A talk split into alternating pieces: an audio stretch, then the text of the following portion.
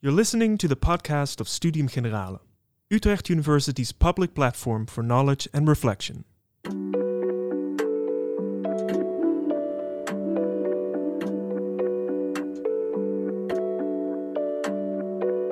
You're listening to Het Ezelsoor, short interviews with philosophers and thinkers about their favorite quote, a passage they've underlined and regularly return to for inspiration. Here with me in the studio is Chiara Robbiano. She's an associate professor of philosophy at Utrecht University, where she specializes in non Western philosophy. Chiara, welcome. You've, um, you've brought a quote from the medieval Japanese philosopher Dogen. Right. Who was he? Well, Dogen was a very special person, born in the capital of Japan at the time in Kyoto in 1200. Wow. Yes. And he was really not very happy about Buddhism in that period, so he decided to travel to China, Mhm. learn Chinese, and then looked for a master that could really help him practice and remove suffering. Oh. So he traveled around, and but he so he was living in the Kamakura period, which is a very special period, like a lot of political changes, fading power of the emperor, uh, shogun becomes more important with the samurai Mhm. um, new Buddhist sects, uh, sects are formed, and um, and then so these Chinese texts, also new Confucian texts, not only Buddhist texts, were coming to Japan, and yeah, people were responding to it. So there was a lot of like cultural change, and uh, yes. so when he comes back from China after traveling, I think two years there, he decides to found uh, some new monastic centers. So he wants to have students Mhm. to explain what he was um, what he found out that it was really important to do Right. Uh, do you remember when you first read this quote? when i first read this quote i don't know what i certainly know when i first read it in japanese so that was in the um, spring of 2019 i Mhm. was visiting professor in sendai that is tohoku university and there so i found a colleague who was generous enough to help me read the japanese because i'm studying japanese but i mean reading dogen is another thing Uh huh. So yes, then yeah, it's very. It was a very very special moment. All right. Let's let's listen to uh, the quote. Can can you read it to us? Yes. All beings do not see mountains and waters in the same way.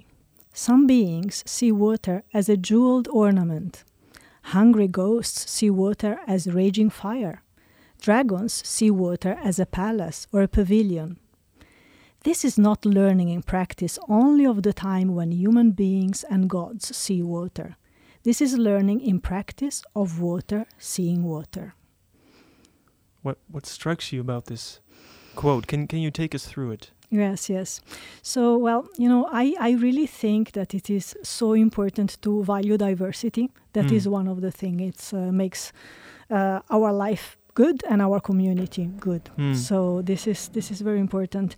And so I think that here um, Dogen shows some steps that one needs to take when uh, trying to encounter the other across differences. Yeah. So the first thing one needs to understand that other beings see reality in a different way Mhm. from how we see it. Right. So this is a kind of learning about other beings, learning about others. So you know, we think water is a drink or a place to work out, but it's actually a palace for a dragon. Mhm. Um, but there is th- that is not enough to, for instance, you know, enter in dialogue with someone else.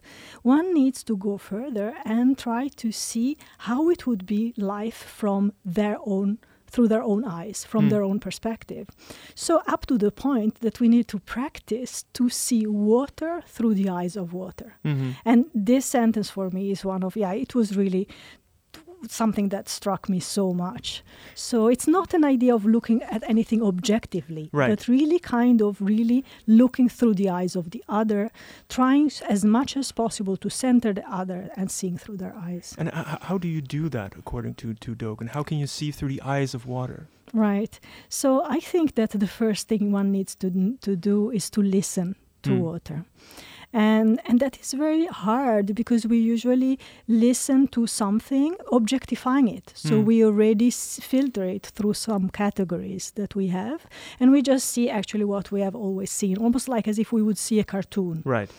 But then, if you listen to water, so there was another um, Zen Buddhist um, writer, a Chinese one, that who Dogen knew very well, was saying that he was like meditating in front of a river, and this river all night was as if the was the tongue of the Buddha.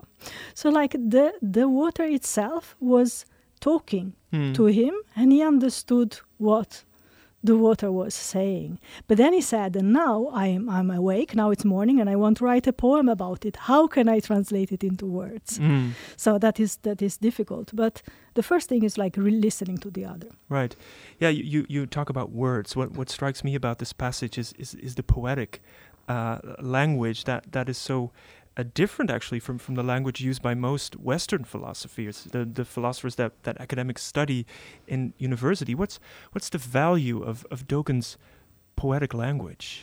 Mm, I think that the images can really strike us, and what what my strategies is is to read Dogen always in dialogue, let's say, with contemporary thinkers. Mm-hmm. So some of his ideas about time are, for instance, quite similar to some quantum physicists, or you know, like Carlo Rovelli, some uh, modern interpretation, like contemporary inter- interpreter of modern physics. Mm-hmm. So it's really nice to read something in one, like in in the usual uh, language of scientists or philosopher, and then see this image that is really like jumping at us very, very powerfully. Or this idea of world traveling. I mean, in Latin American epistemologists, feminists like Maria Lugones, that is also something that she talks about world traveling, really, instead of objectifying the other through arrogant perception, loving perception, Mm. seeing like traveling to the world of the other. And I really like to see uh, how some similar, very powerful message can be said either through some kind of image and through through some arguments. Mm. Another thing that I think is very special by Dogen, Dogen talks to us. So it's like a you philosophy. It's not saying things are like that, Yeah. but very often after saying something like this, as, and now what do you do with Mhm. this? So that is also quite powerful because the reader feels like, yes, what do I do with this, Yes. right? So it's that, okay, this guy had these theories in medieval Japan. hmm Right. So he's he's like a conversational partner actually when you Absolutely. when you yes, yes. And he read it. insults us also sometimes. I mean, it's just like, yeah, you are just like skin bags if you think like this. like, oh, I thought like that. So let's see how I should think. What I also find interesting about this quote is that he, he doesn't seem to put the human at the center of the universe. Yeah, that's really good, right?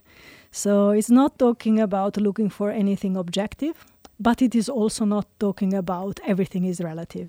Yeah. That is one of the the reasons why I love him so much because it's like yes, it's not a question of saying you know dragons see things like that. yeah, there's just all these different perspectives and that's it. right? whatever. Yeah. No, that's like it's a call. So Mhm. if other people see things in different way, I need to see things through their eyes. And of course, the quote goes further and then says, "We should now spring back and forth between my world and the world of the other, Right.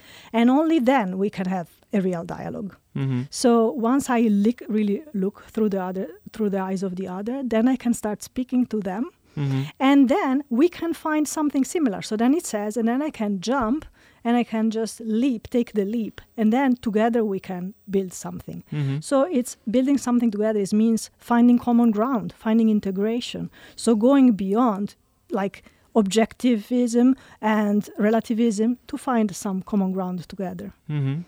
If you if you look at the world that we live in now, why why do you think we need a little bit more Yes, we need more Dogen, absolutely. Because, I mean, especially if you look at the Netherlands, we have like such a rich, multicultural uh, society.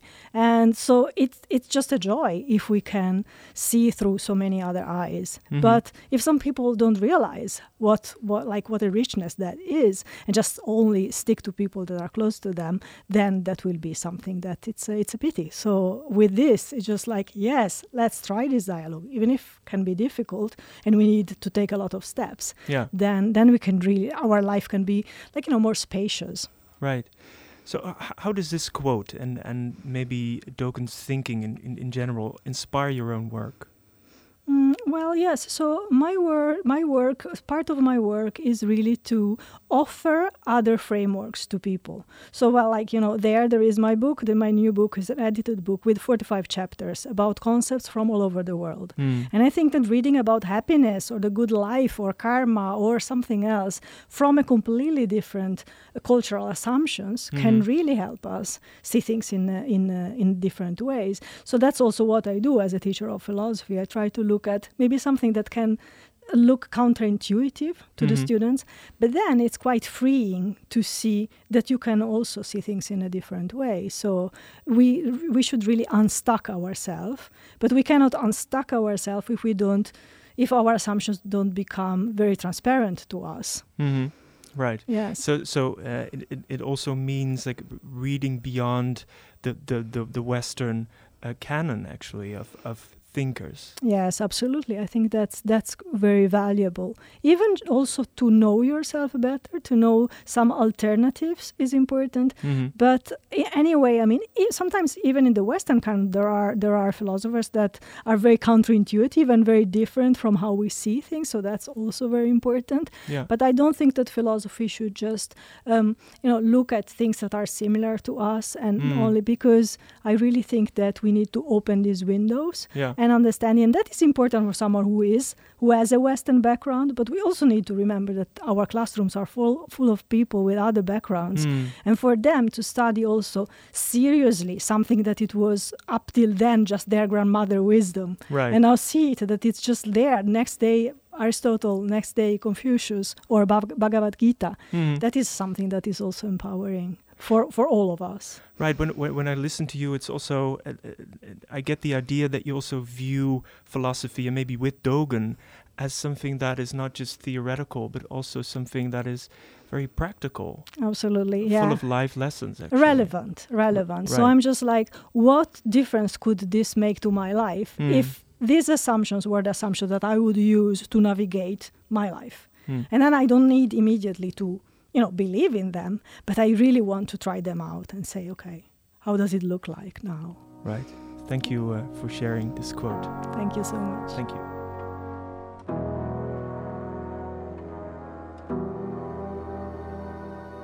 You've listened to the Studium Generale podcast.